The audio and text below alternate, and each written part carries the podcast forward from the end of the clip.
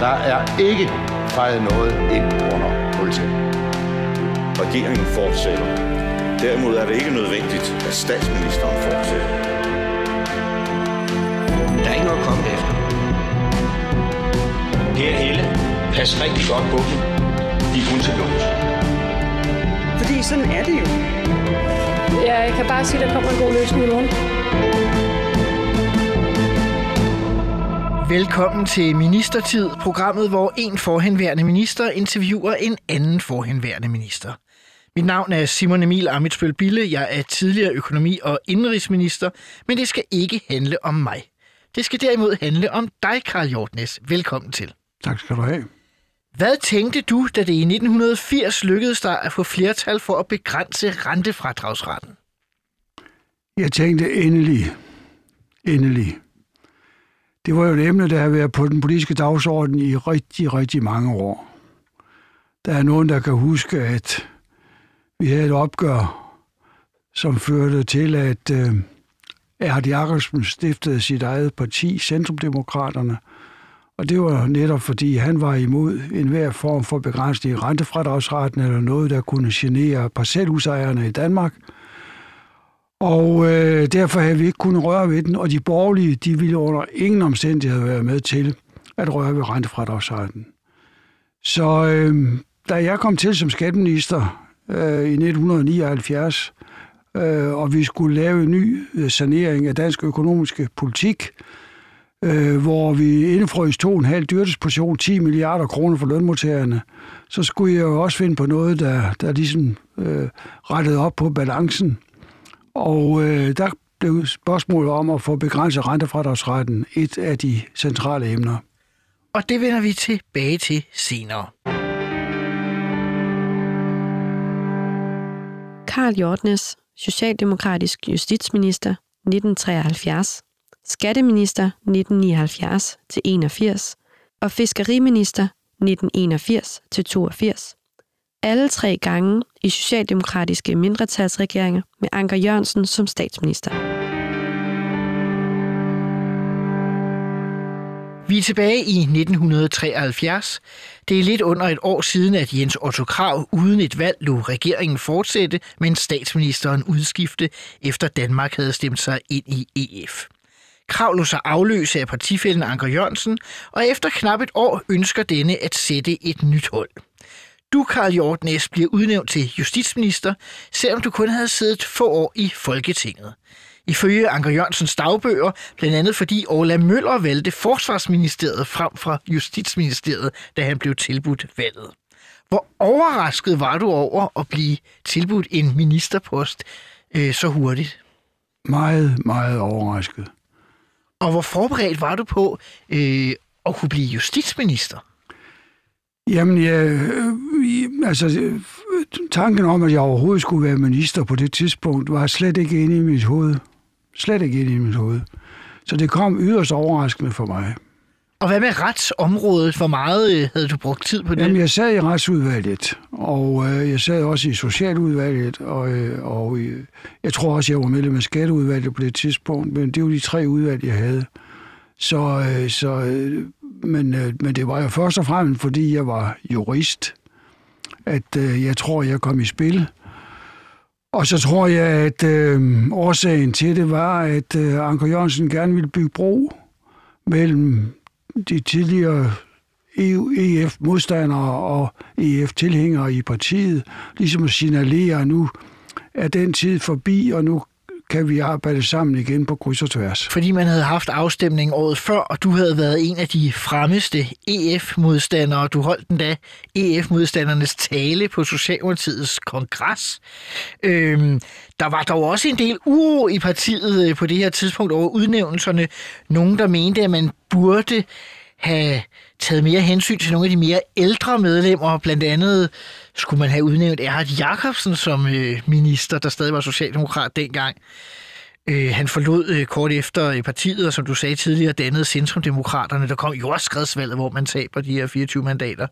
Kunne alt det være undgået, hvis Anker havde taget mere hensyn øh, det tror jeg faktisk, altså, øh, hvis han havde taget Erhard Jacobsen med i regeringen, bare på en kirkeministerpost eller noget i den stil, jamen så tror jeg, at øh, Erhard Jakobsen var blevet i Socialdemokratiet, så var Centrumdemokraterne aldrig blevet dannet.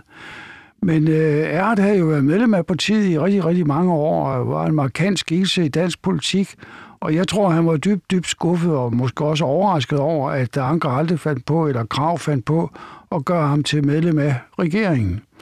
Og da, da han så opfattede øh, Svend Augen og Rit Bjerregaard og mig og så videre som stærkt venstreorienteret, og han opfattede vores øh, Rits og mit øh, udnævnelse til, øh, til ministre i 73 som en, som en drejning til venstre, Aha. ja, så var det, at han reagerede ved at, at stifte sit eget parti. Et sidste spørgsmål om det, tror det kunne have ændret de kaotiske forhold, der var i dansk politik i 70'erne, eller er det for meget at, at lægge der?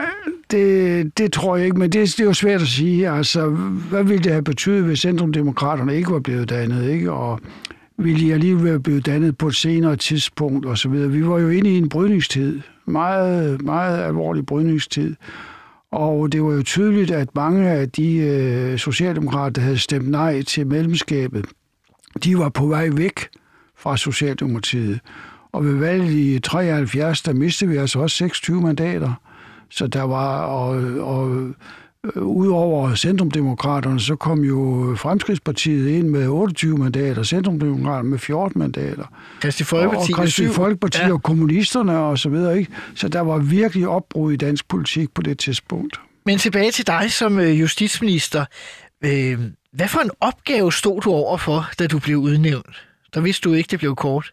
Nej, men jeg vidste heller ikke, hvad det var for en opgave, men jeg havde Ja, den øh, øh, sjove oplevelse kan jeg hvis godt tillade mig at sige, at, at øh, jeg skulle holde en tale i den danske dommerforening ugen efter jeg var tiltrådt.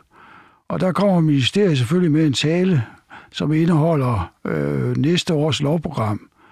Og så kalder jeg departementchef Niels Madsen, som var en legendarisk skikkelse i, i departementchefkredse i Danmark på det tidspunkt. Øh, så kalder jeg ham ind og siger, du har da ikke forestillet dig, at jeg skulle holde den her tale? Jo, det var sådan en tale med hold ved den slags lejligheder. Jamen, jeg har jo slet ikke taget stilling til, hvad det er for et lovprogram, jeg vil gå ind for. Så så det kan jeg ikke. Jamen, hvad skal vi så gøre? Ja, det vil jeg ikke. Jeg kauserer lidt over det at blive udnævnt, nyudnævnt, men de sagde, det skal du ikke tage så højt til. Ja, det betyder ikke så meget. Og, øh, men jeg kunne godt mærke på ham, den dag han kom, eller da han tog imod mig op foran hoteldangene terror, jeg skulle ind og tale, at der var han i en situation, hvor han ikke havde styr på sin minister. Det behagede ham bestemt ikke, bestemt ikke. Men jeg korserede lidt over det at blive nyudnævnt minister. Og øh, det tog de meget pænt imod, så det var, det var fint nok. Og du nåede ikke alene ikke at holde den her tale med hele lovprogrammet. Det var ganske få øh, lovforslag i virkeligheden, du når at få, øh, få fremsat og få behandlet i Folketinget. Et af de, der, der faktisk bliver første behandlet med dig som justitsminister, det er et forslag om øh, afskaffelse af den sidste rest af dødsstraf i Danmark. Ja. Kan du fortælle lidt om det? Jamen altså, øh, ministeriet havde jo forberedt et lovprogram, da de fik mig som minister. Mm-hmm. Og det var helt tydeligt, at, øh, at der, havde, der, der lå nogle forskellige forslag. Altså, den seksuelle lavalder øh, blev sænket fra 15 til 14 år, og øh, det blev nu fra, fra homoseksuelle fra 18 til 14 år. Og øh, blasfemikparagrafen, den øh, blev ophævet. Det, det skulle den i hvert fald. Ja, ja. Og så videre. De, de forslag øh, kunne de få mig til at lægge frem. Aha. Men det kunne ministeriet jo ikke få den gamle K. Axel Nielsen. Han øh, synes, det var for kontroversielle, og det ville skabe for meget uro. Så han var ikke parat til at lægge de forslag frem. Men, øh, men øh, jeg fik den her buket af forskellige lovforslag, som jeg synes var fornuftige og rimelige, og dem vil jeg gerne lægge frem, og det gjorde jeg så. Herunder også ophævelse af de sidste rester af dødsstraffen. Men der gik ikke, altså, der var ikke nogen lang diskussion eller sådan noget. Der var, jeg husker øh, svagt øh, nogle debatter i den socialdemokratiske folketingsgruppe, hvor Pia Hækkerup og Egon Jensen og et par stykker andre, de sådan var lidt fremme med at brokke sig lidt over nogle af de her forslag. Men, men, øh, men, øh, men øh, det var ikke alvorligt. Det var ikke alvorligt. Men det er tankevækkende, at du, får, du, så du selv siger, du fremsætter og får førstebehandlet afskaffelse af blasfemiparagrafen. Ja. Det er faktisk først i den regering, jeg selv er medlem af, VLAK-regeringen, der sidder fra 16, 2016 til 19, at man får afskaffet blasfemiparagrafen. Det er fuldstændig rigtigt, ja. Så det var en, øh, en sag, der havde, øh, havde er- en lang gang. ja. Og det var heller ikke, kan jeg sige, sådan, øh, i parentes, uden sværslag, at det skete der. I forhold til det med afskaffelse af det sidste rest af det dødstraffen i forbindelse med mi- militær straffelovsovertrædelse, er det jo i virkeligheden. Der er det K, altså de konservative, der især øh, argumenterede imod, fordi de var bange for, at hvis der kom krig igen, så ville det ende som ved 2. verdenskrig, at man kunne risikere at skulle afskaffe den med tilbagevirkende kraft igen. Ja, ja. Synes du, det, var det et godt argument? Ja, det er altid et godt argument at, at, at sige, at det, det, det holder ikke med at lave lov med tilbagevirkende kræfter. Jeg mener faktisk også, det var en svaghed mm-hmm. med, med de øh, love, der blev vedtaget efter besættelsestiden. Mm-hmm. Øh, det, er, det er ikke et princip, som, er, som man, skal, øh, man skal dyrke. Det er det ikke. Men din justitsministertid, den ender jo meget bræt. Lige så hurtigt, som du pludselig, som du selv siger, øh, overraskende for dig selv, bliver minister, lige så hurtigt øh, stopper det igen, fordi øh, Erhard Jacobsen forlader Socialdemokratiet, danner Centrumdemokraterne, udbliver øh, fra en afstemning i Folketinget, i øvrigt om boligpolitik. Øh, men det skal vi ikke gå nærmere ind i.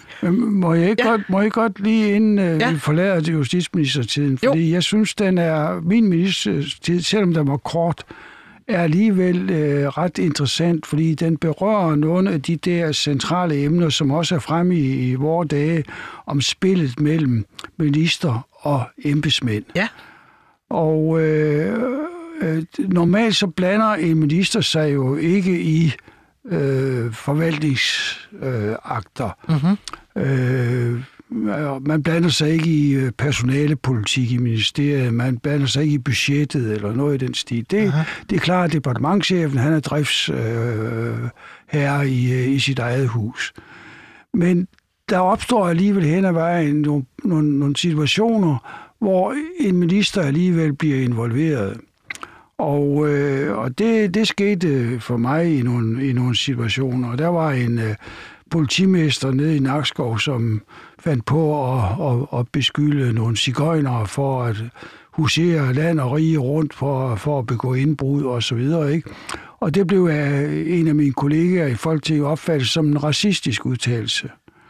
Og, øh, og øh, så rejste han et spørgsmål over for den daværende justitsminister K. Axel Nielsen, og K. Axel Nielsen sagde, at det var en sag, der ikke kom hans spor ved, og øh, han henholdt sig til, hvad statsadvokaten havde sagt om den sag, og statsadvokaten havde også sagt, at han mente ikke, der var tale om racisme, og rigsadvokaten øh, ændrede så efter pres fra det pågældende folketingsmedlem Bernhard Tastesen, øh, der ændrede han så og sige, jo, det kunne man godt sige, at den faldt ind under racismeparagrafen, men man må da alligevel øh, give politimesterne en vis spillerum til at kunne ytre sig under en procedure og så videre. Ikke? Aha. Så han undskyldte også, men, øh, men, øh, øh, men så øh, øh, noterede jeg, der var jeg blevet minister, og så noterede jeg mig Rigsadvokatens udtalelse, og så kalder jeg på den Madsen igen og siger, det der... det- Departementschefen. Ja, Ja. departementchefen. Det der, det er jeg ikke enig med Rigsadvokaten i.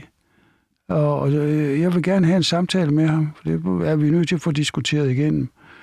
Og øh, det synes Niels Madsen var en dårlig idé, men han gav mig så den idé, at jeg kunne få Bernhard Tassen til at skrive et, et øh, indlæg i avisen, som jeg så kunne svare på. Aha. Og så blev det klart på den måde, jeg fik tilkendegivet over for, for øh, øh, offentligheden og for hele mit system, at jeg var uenig i Rigsadvokatens vurdering, at, man som offentlig myndighed skal være meget opmærksom på, at det har en særlig vægt, når man udtaler sig også i en retssag. Mhm.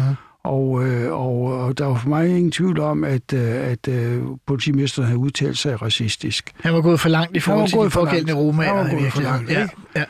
Og jeg havde også det problem med, øh, vi skulle jo have, op, øh, have oprettet bagmandspolitiet med baggrund i hele øh, Glistrup-sagen og så videre. Ikke? Så skulle vi Glistrups styrket- skattesag, Ja, ja. ja, ja.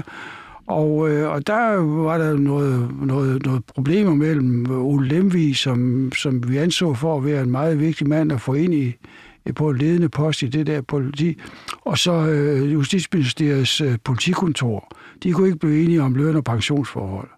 Og der synes jeg også, at jeg var nødt til at gå ind og, og, og slå i bordet og sige, at det der, det skal altså bringes på plads. Vi skal Ole Lemvig, han skal have de vilkår, han gerne vil have, og flyttes fra Københavns politi til Bagnens politiet, og så blev det bragt på plads. Så man kommer altså i situationer, hvor man alligevel indimellem må engagere sig i forvaltningsretlige spørgsmål. Ved valget i 73, der øh, ryger du faktisk ud af Folketinget. Ja. Øh, og kort efter mister du så også ministerposten, fordi der bliver dannet en venstre-regering i stedet for med Paul Hartling. Det må have været ret voldsomt øh, at gå fra at være landets justitsminister til pludselig ikke at være medlem af Folketinget. Hvad, hvad tænkte du øh, i den situation? Jamen det, der var det forfærdeligste ved det, var jo, at, øh, at øh, det skete, fordi der blev, der blev øh, lavet en forkert øh, stemmeseddel i Randers, som betød, at, øh, at den daværende socialdemokratiske kandidat i Grenåkredsen, han kom til at stå på den øverste linje sammen med kandidaten i, i, øh, i, øh, i Randerskredsen. Og han fik tillagt, kunne man sådan, sådan nogenlunde regne ud, 1300 stemmer, som han ikke skulle have, haft. De var egentlig tildelt øh, kandidaten i Randerskredsen, men de kom fejlagtigt til at, at, at, at tælle over for Grenåkredsen kandidat. Jeg tror, at det er den, den første og eneste gang Folketinget har været ved at dekretere et omvalg, hvor alle ved at kunne se, at det her det var, det var helt forkert. Og, og øh, hvis man så på min stemmetal, de gik faktisk frem, og nu må du det er i 73, hvor ja. Socialdemokratiet mister 3, 26 mandater, og stort set alle kandidater gik tilbage. Der var kun to kandidater, der fik flere stemmer i 73, end de fik i 71. Det var Svend Augen og mig. Men, øh, men sådan øh, kan et valg jo altså også falde ud. Så du mistede ikke modet? For jeg mistede se... på ingen måde modet. Det gjorde jeg ikke. Det gjorde og jeg kom, øh, kom tilbage igen øh, ja. senere.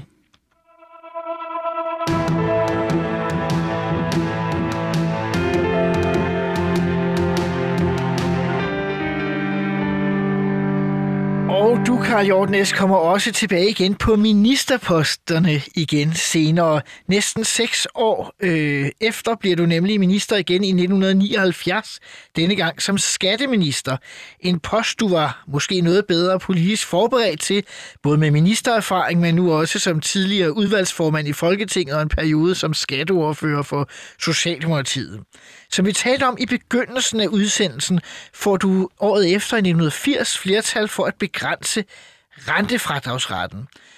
Øh, du fortalte lidt om, at det var, hvorfor det var politisk øh, en vigtig sag. Men pludselig sker der det, efter at aftalen er lavet, at din partifælle Erling Olsen, der var boligminister i den socialdemokratiske regering, han øh, skaber usikkerhed om aftalen. Hvordan foregik det? Jamen, øh,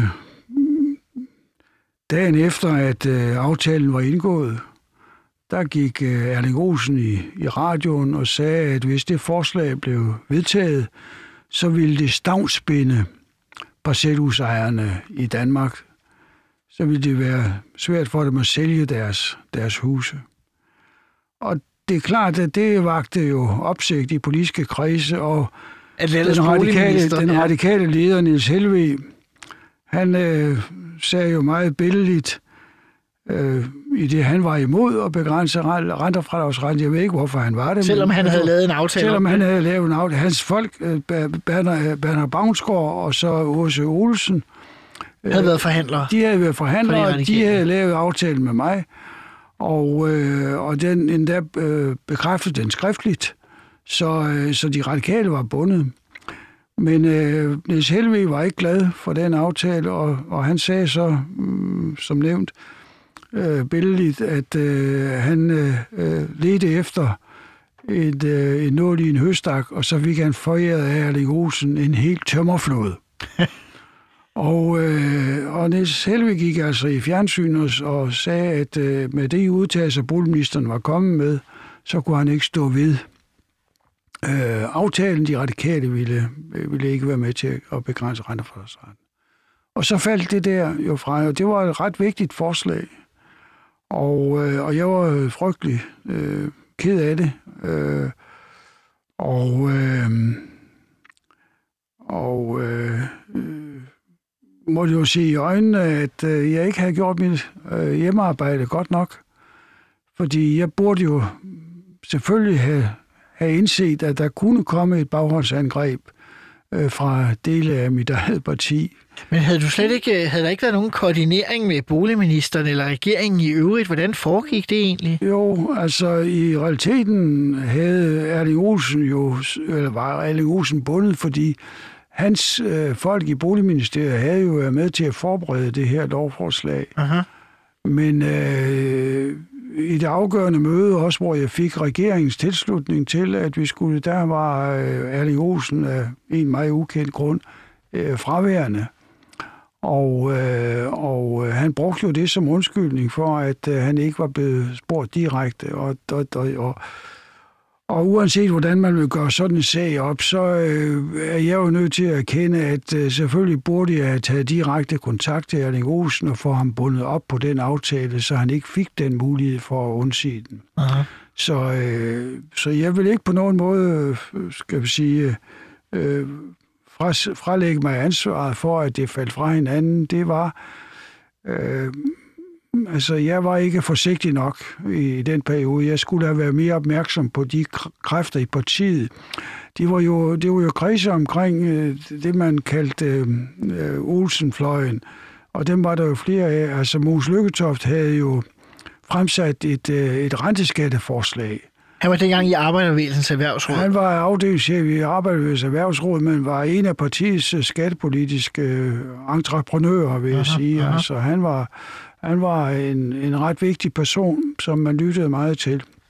Men øh, det forslag til regnskabsmodel, som jeg ikke skal prøve at gøre rede for her, det, det var sådan øh, umiddelbart ret, ret simpelt. Hvis man øh, betalte renter, så skulle man kun betale halvdelen af renterne ind til den, man skyldte renter, og den, der fik, modtog renter, han skulle kun opgive halvdelen af de der renter, han ellers skulle modtage. Så er man jo udlignet skat på den måde. Det var fradragsberettiget og øh, skattepligtigt begge ene sted, og på den måde kunne man lave sådan en eller anden konstruktion. Men, men jeg troede overhovedet ikke på den model. og sagde, at den var politisk fuldstændig umulig at håndtere og så videre. Så, så derfor havde havde jeg slet ikke beskæftiget mig med den. Og det var der en del vrede, øh, vrede omkring, både i LO's øh, skatteudvalg og, øh, og, øh, og, det- og det var det, øh, Erling Olsen øh, baserede hele sin øh, kritik på. Det var, at han vidste, at han havde øh, LO's skatteudvalg bag sig. Altså og- det der, der hedder FH. Ja, ja, ja, det er der, der her, her FO, ja. Ja. Og, øh, og, øh, og, øh, og det burde jeg selvfølgelig have været mere opmærksom på at have dækket mig bedre ind, end det jeg fik gjort. Og Mogens Lykketoft og Erling Olsen var også rimelig tæt De, knyttet. de var tæt knyttet til hinanden, det var det. Det er måske også værd at bemærke, at øh, i dag foregår den slags øh, på en noget anden måde i regeringer. Der skal det hele godkendes i sådan nogle skriftlige procedurer, hvor at øh, når først øh, ministeriet har sat sit øh, stempel, mm. så har ministeren ja. sat sit stempel, så man ikke kommer i den slags situationer. Ja. Men det var nok mere, øh, det var, så vidt man kan se, så var det noget mere løst dengang i den måde, man... Øh, Jamen, vi- ministerne var her i deres eget hus, og øh, vi, øh, øh, det var, vi kørte selv løbet, og øh, der var ikke nogen, der sådan kom og, og bandt os op på, på, på, på noget på forhånd, sådan mm-hmm. som det foregår i dag, mm-hmm. hvor, øh, hvor øh, øh, fagministerne stort set ikke er her i eget hus, men kun op, optræder som, øh, som øh, skal- skal vi sige, fagkonsulenter for dem, der træffer de egentlige beslutninger. Man kan i hvert fald sige, at, øh, at i dag så er størstedelen af magten i en regering i det, der hedder koordinationsudvalget, som er et slags indre kabinet i, i en regering i dag. Jo, og så er det, altså, man er jo bundet og bastet øh, i en regering, fordi øh, dels øh, ligger der et regeringsprogram normalt. Altså det, det Alle regeringer siden 93 siden har haft sådan et- 93, ja, de har opereret med, med, med regeringsprogrammer. Og, og det placerer jo øh, øh, statsministeriet og så finansministeriet, som jo råder over pengene, øh, på nogle centrale poster. Og, øh, og, øh, og man kan jo, kan jo sige, at, at, øh, at fagministerierne, de, øh, de er også bundet af, at, at, at man i hvert fald siden 2001 øh, der har man jo lavet finanslovsaftaler øh, med øh, regeringernes øh, støttepartier. Og dog Og med de- undtagelse under øh, Torning, hvor at øh, Corridon også har, har lavet større skatteaftaler i hvert fald. Med, Jo, jo, med også med- som har jo, sat mange af, af Jo, det har han, men, men, men øh, i hele Anders Fogh og Lars Løkke-tiden, der var jo fremskridtsbevægelsen. Vi kan alle sammen huske billedet af, Ja. af øh, Tusinddal, der kom med sin, øh, sin store øh, øh, papirdynge med små sædler i og så videre. Og, De gule og, lapper. Og, og der sad man altså i relativt lukket fora og besluttede, hvad der skulle ske, også på de forskellige fagområder. Mhm. Mm-hmm. Og, og, og fag, fagministerne, de spillede slet ikke den, den, den, den samme rolle. Sådan var det slet ikke i min tid. Sådan var det slet ikke.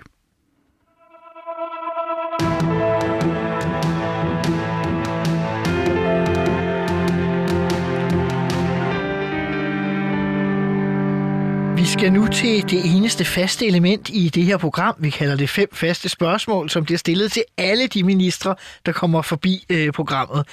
Fem korte spørgsmål, gerne med korte svar, øh, så kan vi eventuelt uddybe nogle af dem, øh, hvis det øh, bliver nødvendigt.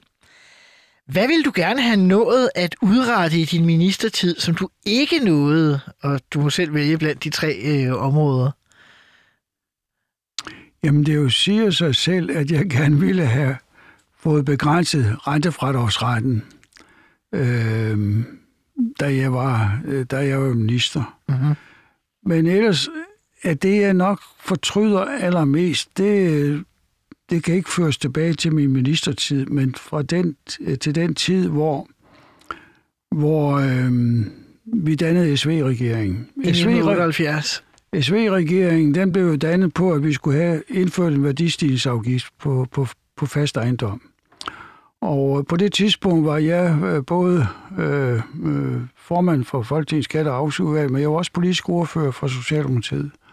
Og forhandlede derfor under, øh, under drøftelserne med dannelsen, der SV-regeringen. forhandlede jeg direkte med Anders Andersen.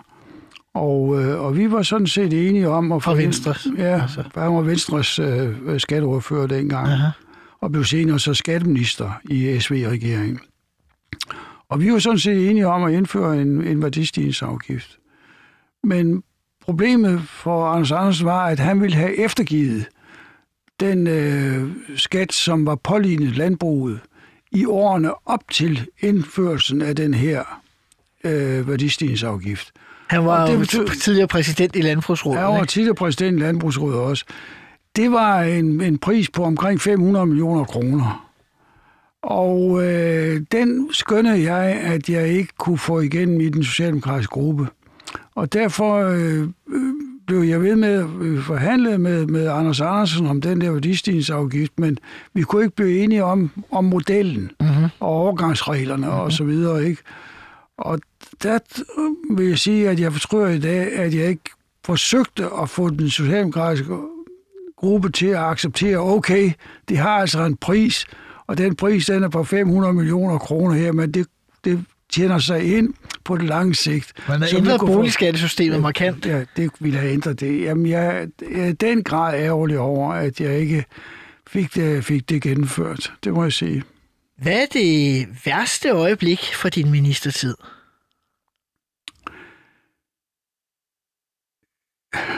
Det synes jeg er lidt svært at sige, fordi der er jo, der er jo, mange, der er jo mange sager, hvor man siger, "Pff, hvor, hvor, hvorfor nu det? Hvorfor nu det? Øhm, og jeg, jeg, jeg har været i, i nogle betændte situationer, hvor jeg, hvor jeg synes, at det, det her, det, det, det er sgu, det, det, det er lidt for groft. Kan du nævne et eksempel? Ja, altså, øh, nu, var jeg jo hård ved, ved, øh, ved mange af dem, der, der øh, havde penge her i, i, i Danmark. Mhm. Jeg, jeg, jeg forhøjede selskabsskatten fra 37 til 40 procent. Jeg forhøjede afgiften på, øh, på øh, at ophæve kapitalpensioner fra, fra 25 til 40 procent. Altså, og jeg fik virkelig hele det der øh, borgerlige Danmark på, på nakken. Og jeg fik også ekstrabladet på nakken. Og når du nu spørger om den, den værste situation, så var det den dag, ekstrabladet havde mit kontrafej på deres løbesæl, og der stod som en kæmpe overskrift, hvem tør stole på denne mand? Og der tænker jeg ved mig selv, nu tager du dit gode tøj på, og så går du en tur op på Højbro Plads og ned af, af strøget, og så ser du, hvad folk de nu siger til dig. Aha. Og heldigvis så smilede folk venligt til mig, og nogen sagde også, det skal nok gå, Karl. Tag det roligt, og så videre, og så videre. Så da jeg kom tilbage til ministeriet, så sagde jeg, Ekstrabladet kan rende mig et vist sted, sagde jeg. Er der noget for din ministertid, du er flov over? Flov over? Nej, det er der faktisk ikke. Det er der faktisk ikke.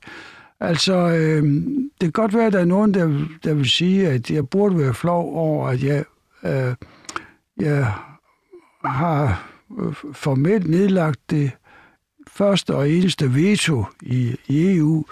Men den historie vender vi tilbage til. Øh, Nå. den har jeg forberedt, vi vender tilbage til senere. Okay, okay. Så lad os øh, vende tilbage til den senere. Hvad med det fjerde spørgsmål, det hedder, hvad er det største rævekage, du har lavet som minister? Det skal jeg tænke lidt nærmere over. Øhm, ja, der må jeg nok også nævne, jeg ved ikke, om det, det er en revkage, men, men, men altså, øh, umiddelbart efter, at jeg var tiltrådt som fiskeriminister, der, øh, der øh, I 1981? var jeg nede til, øh, til et møde i, i EU's med fi- fiskeriministerråd, og, øh, og der havde man på dagsordenen en genåbning af sildefiskeri i Nordsøen. Det havde været lukket, nedlukket i nogle år, men nu vil man så genåbne det. Men kun i den sydlige del af Nordsøen, hvor de hollandske fiskere kunne få lov til at fiske sild. De havde fisket ulovligt i en årrække, men øh, nu skulle det altså gøres lovligt, det der ulovlige fiskeri, de har praktiseret. Aha. Men, øh, men der sagde det vil jeg ikke være med til, hvis ikke vi åbnede i den mellemste zone, fordi der kunne danske fiskere så komme med til at fiske. Ja. Men det ville de ikke være med til, så øh, mødet det blev hævet, uden at der blev truffet en beslutning. Da jeg så kommer hjem, så kommer departementchefen ind og siger til mig, at efter jeg var rejst, der var der indgået en gentleman-aftale om, at man kunne genåbne sildefiskeriet i den sydlige del af Nordsøen med 11.000 tons. Så sagde jeg så, øh, det har vi da ikke tilsluttet os. Jo, det er han på Danmarks vegne tilsluttet. Jamen, det har du da ingen kompetence til, sagde jeg så. Jo, det mente han, han havde. Nej, det har du ikke, sagde jeg. Så når det drejer sig om fiskeripolitik, så ligger kompetencen hos mig, og den kan overhovedet ikke komme til at ligge hos dig, under nogen omstændigheder. Aha. Jamen, øh, jamen øh, så stod han jo og, og vaklede lidt. Så siger jeg, vær, vær venlig at ringe til formanden for Dansk Havfiskeriforening. Det var Laurits Tørnes, den senere landbrugsminister i Venstre, Aha. øh, for, for Venstre. Ikke? Og han var formand for havfiskerne på det tidspunkt. Og så ringede han, måtte han ringe op til, til Laurits, så fik jeg ham telefonen. Så Laurits, jeg hører, at der er indgået en såkaldt gentleman-aftale. Jeg ved godt ikke, hvad det begreb er for noget.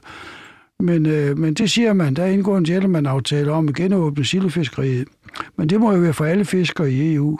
Så du har nu min tilladelse til at sende danske fiskere ned i del af Nordsøen og fiske op til 11.000 tons, men du må love mig ikke over ikke et gram over 11.000 tons. Aha.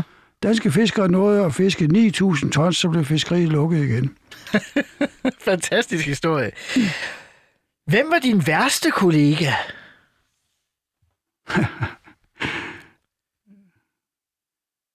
Jamen altså, det, det, er jo, det siger jo sig selv, at, øh, at Erling Olsens, øh, der er underløb mig øh, i rente, øh, i sagen omkring rente, begrænset rente, altså, må jeg jo selvfølgelig, øh, skal vi sige, øh, være, være lidt, øh, lidt ked af, at, øh, at øh, en kollega kunne, kunne opføre sig på den måde. Men, men øh, på den anden side kunne jeg jo godt lide Erling Olsen. Han var jo på mange måder jo en, en meget begavet, meget begavet gut, og, og også en dygtig, dygtig politiker. Så jeg, jeg havde stor respekt for ham på den anden side, men, men øh, han underløb mig altså i den sag der, og det, det, det havde jeg selvfølgelig svært ved at acceptere.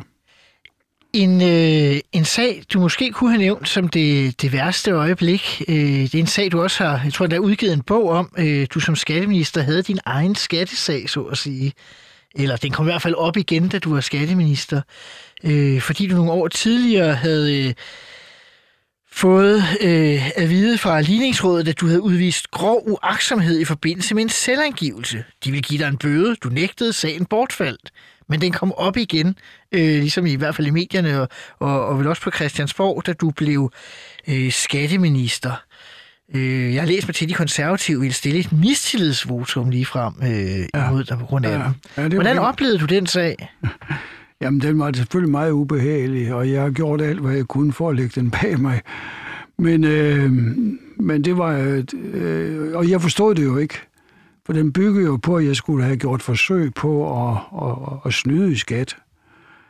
Og øh, enhver, der kendte til mig, ved jo, at øh, det kunne jeg aldrig finde på. Og i øvrigt, øh, du nævnte tidligere, at jeg ikke blev genvalgt ved, øh, ved valget i, i 1973. Ja.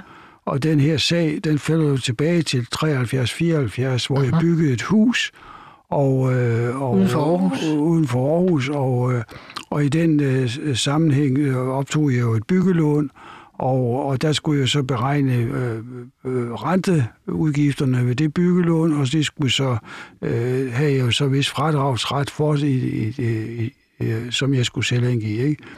Men, øh, men, øh, men, øh, men, men øh, da jeg faldt ud af Folketinget, så bliver jeg ankechef i den sociale ankestyrelse. Og, øh, og øh, ved den lejlighed, der forhandlede jeg jo min løn, øh, sådan at jeg kunne give afkald på min ventepenge. Det er jo sådan en sag, der tit og ofte dukker op i, i pressen, ikke? at du, øh, de der politikere, de sørger altid for sig selv. Ikke? Nu kan han både få ankechefløn, og så kan han få sin ventepenge som minister. Aha. Og det vidste jeg ville blive et problem for mig, fordi den sag ville selvfølgelig dukke op. Uh-huh. Og derfor fik jeg Djøf til at forhandle på mine vegne, sådan at jeg fik øh, en grundløn, der svarer til min anciennitet på juristskalaen, og så personligt tillæg. Og personligt tillæg må man give afkald på. Ventepenge kunne jeg ikke give afkald på, Aha. men personligt tillæg må man give afkald på. Så allerede i samme periode, der undlod jeg at få min ventepenge.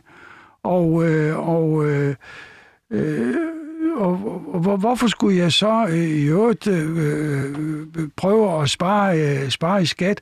I øvrigt havde jeg også indbetalt langt flere penge forskudsmæssigt, således at da hele sagen var, var gjort op, der fik jeg penge tilbage fra skattevæsenet. Så jeg skyldte ikke skattevæsenet, på noget tidspunkt skyldte skattevæsenet. Så sagen var jo fuldstændig absurd.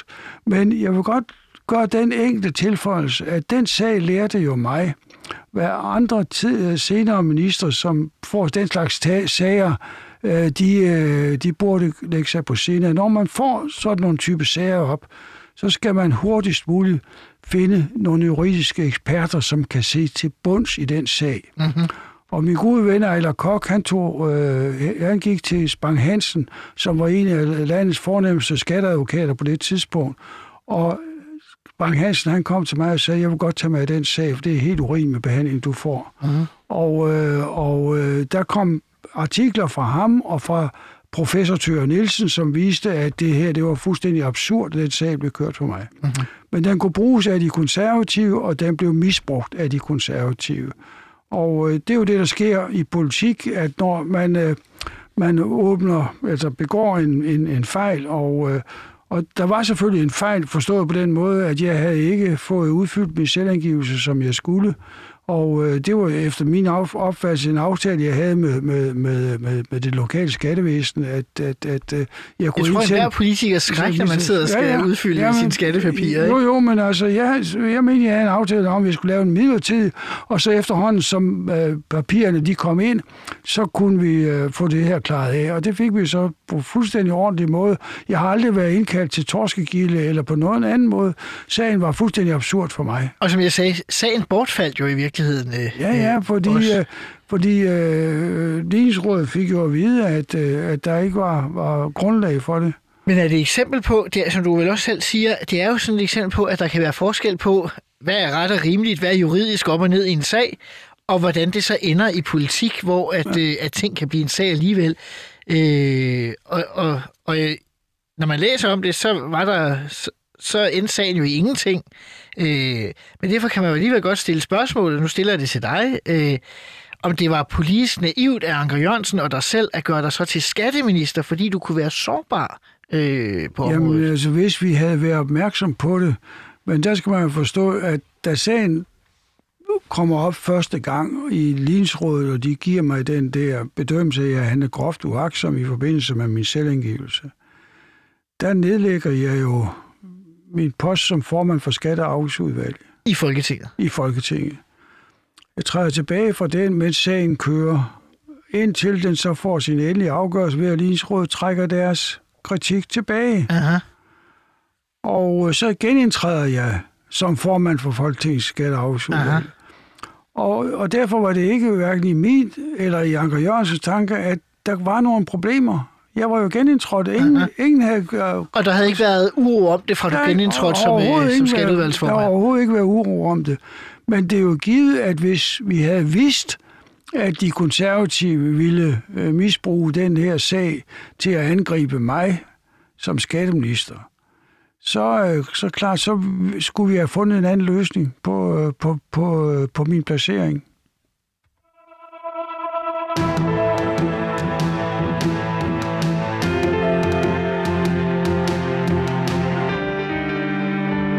Begyndelsen af 1981 laver Anker Jørgensen en ministerrokade, og du bliver flyttet fra skatteministerposten til fiskeriministerposten.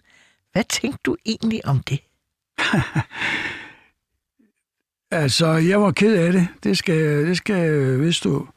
Øh, situationen var den, at øh, vores EU-kommissær Grundelag var død, og, øh, og den eneste, som var virkelig interesseret i at blive kommissær i regeringen, det var Paul Dalsager, som var landbrugs- og fiskeriminister. Og, øh, og, her, og Anker Jørgensen accepterer så, at Dalsager skal være EU-kommissær. Og så skal han jo øh, lave en rokering, og så finder han jo ud af, at vi var, vi var dybt inde i, i øh, fiskeriforhandlingerne i EU. Aha. Øh, på det tidspunkt, øh, øh, der var der ikke indgået en aftale med, med Norge om øh, fiskeri, om EU's fiskeri i, i, i, de, i de norske farvande. Og det betød, at øh, de tyske øh, fiskere, de kunne ikke gå i norsk zone og fiske. Og så ville de have lov til at gå i Grønlands zone for at fiske. Men det ville grønlænderne selvfølgelig ikke acceptere.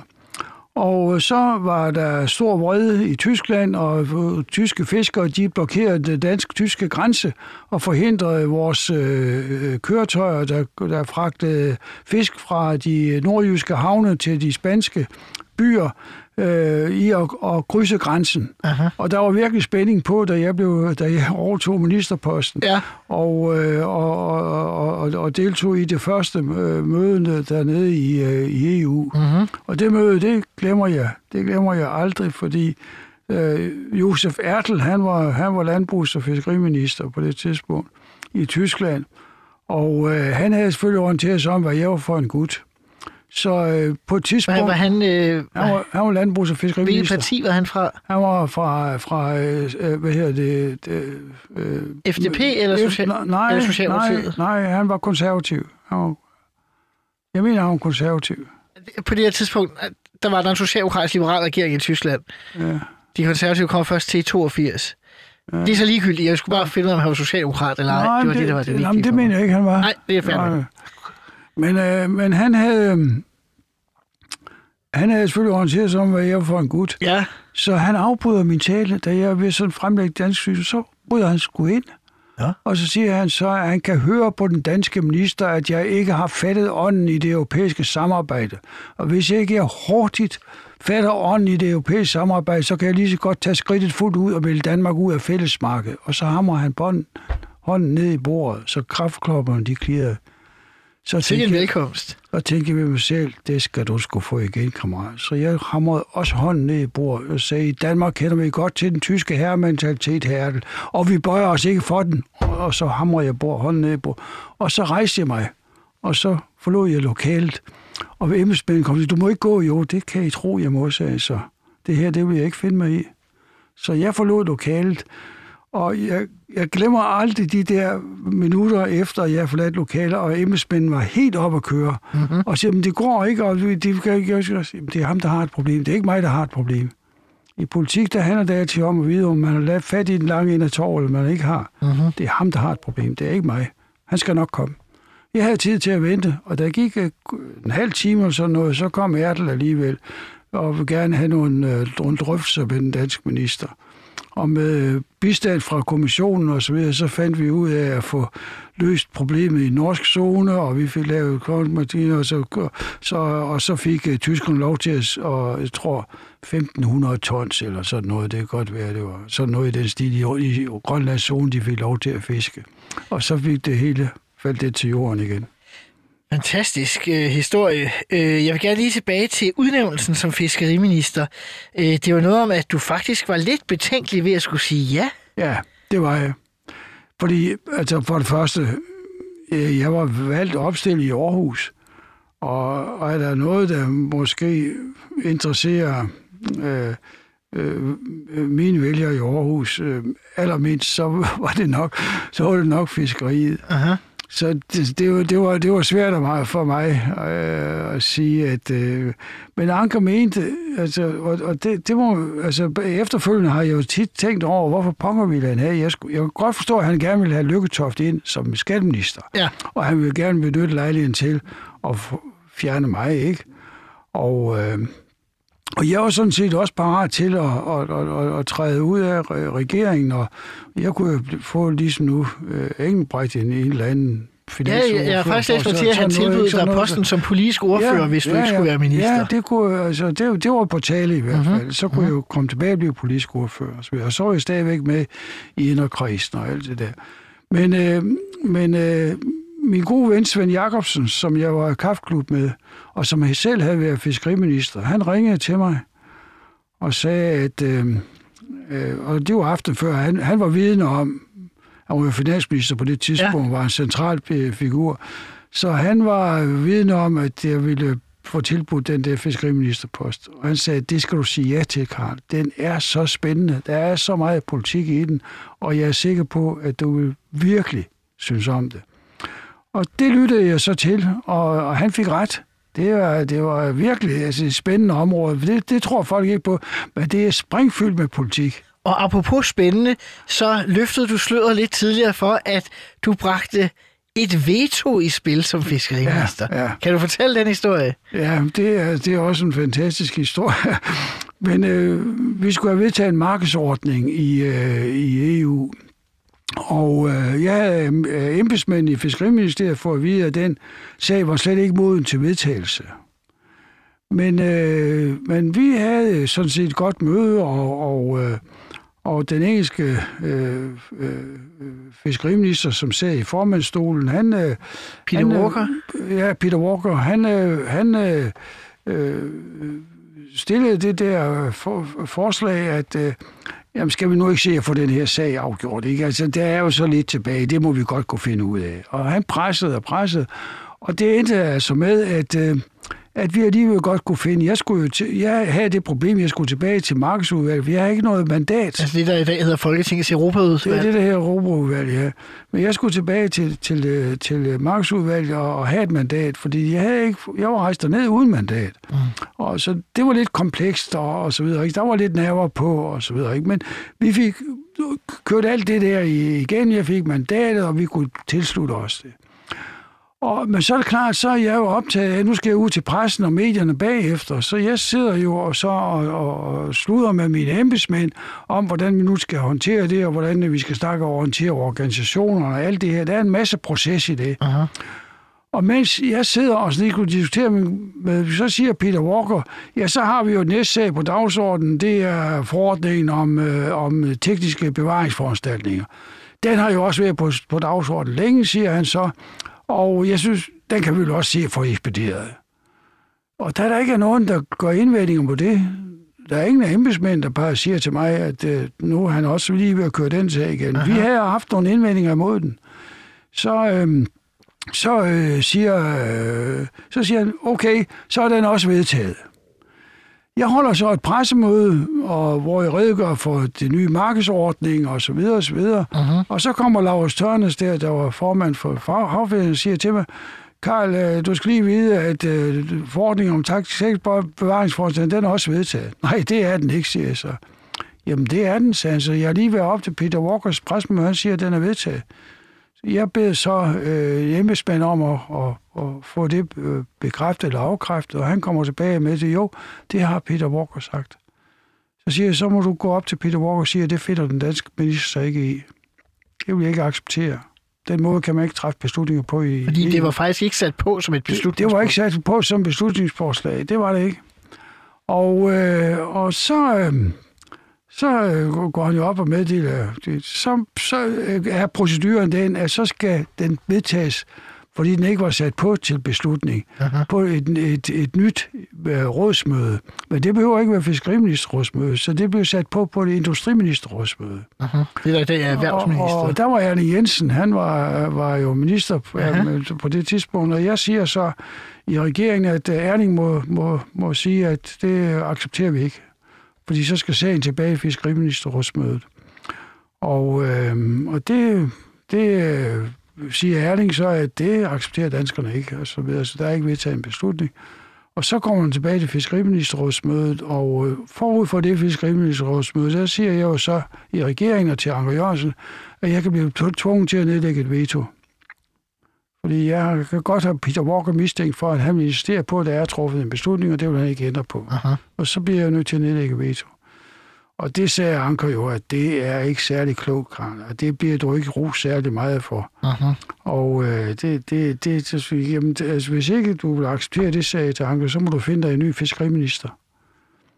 Og så kom du til møde, og ganske rigtigt, Peter Walker, han ville ikke bøje sig, men det vil jeg heller ikke. Og jeg sagde så til dem, at hvis du, øh, hvis, hvis du, øh, du, du tvinger mig til det, så nedlægger jeg et formelt veto. Og det gjorde jeg.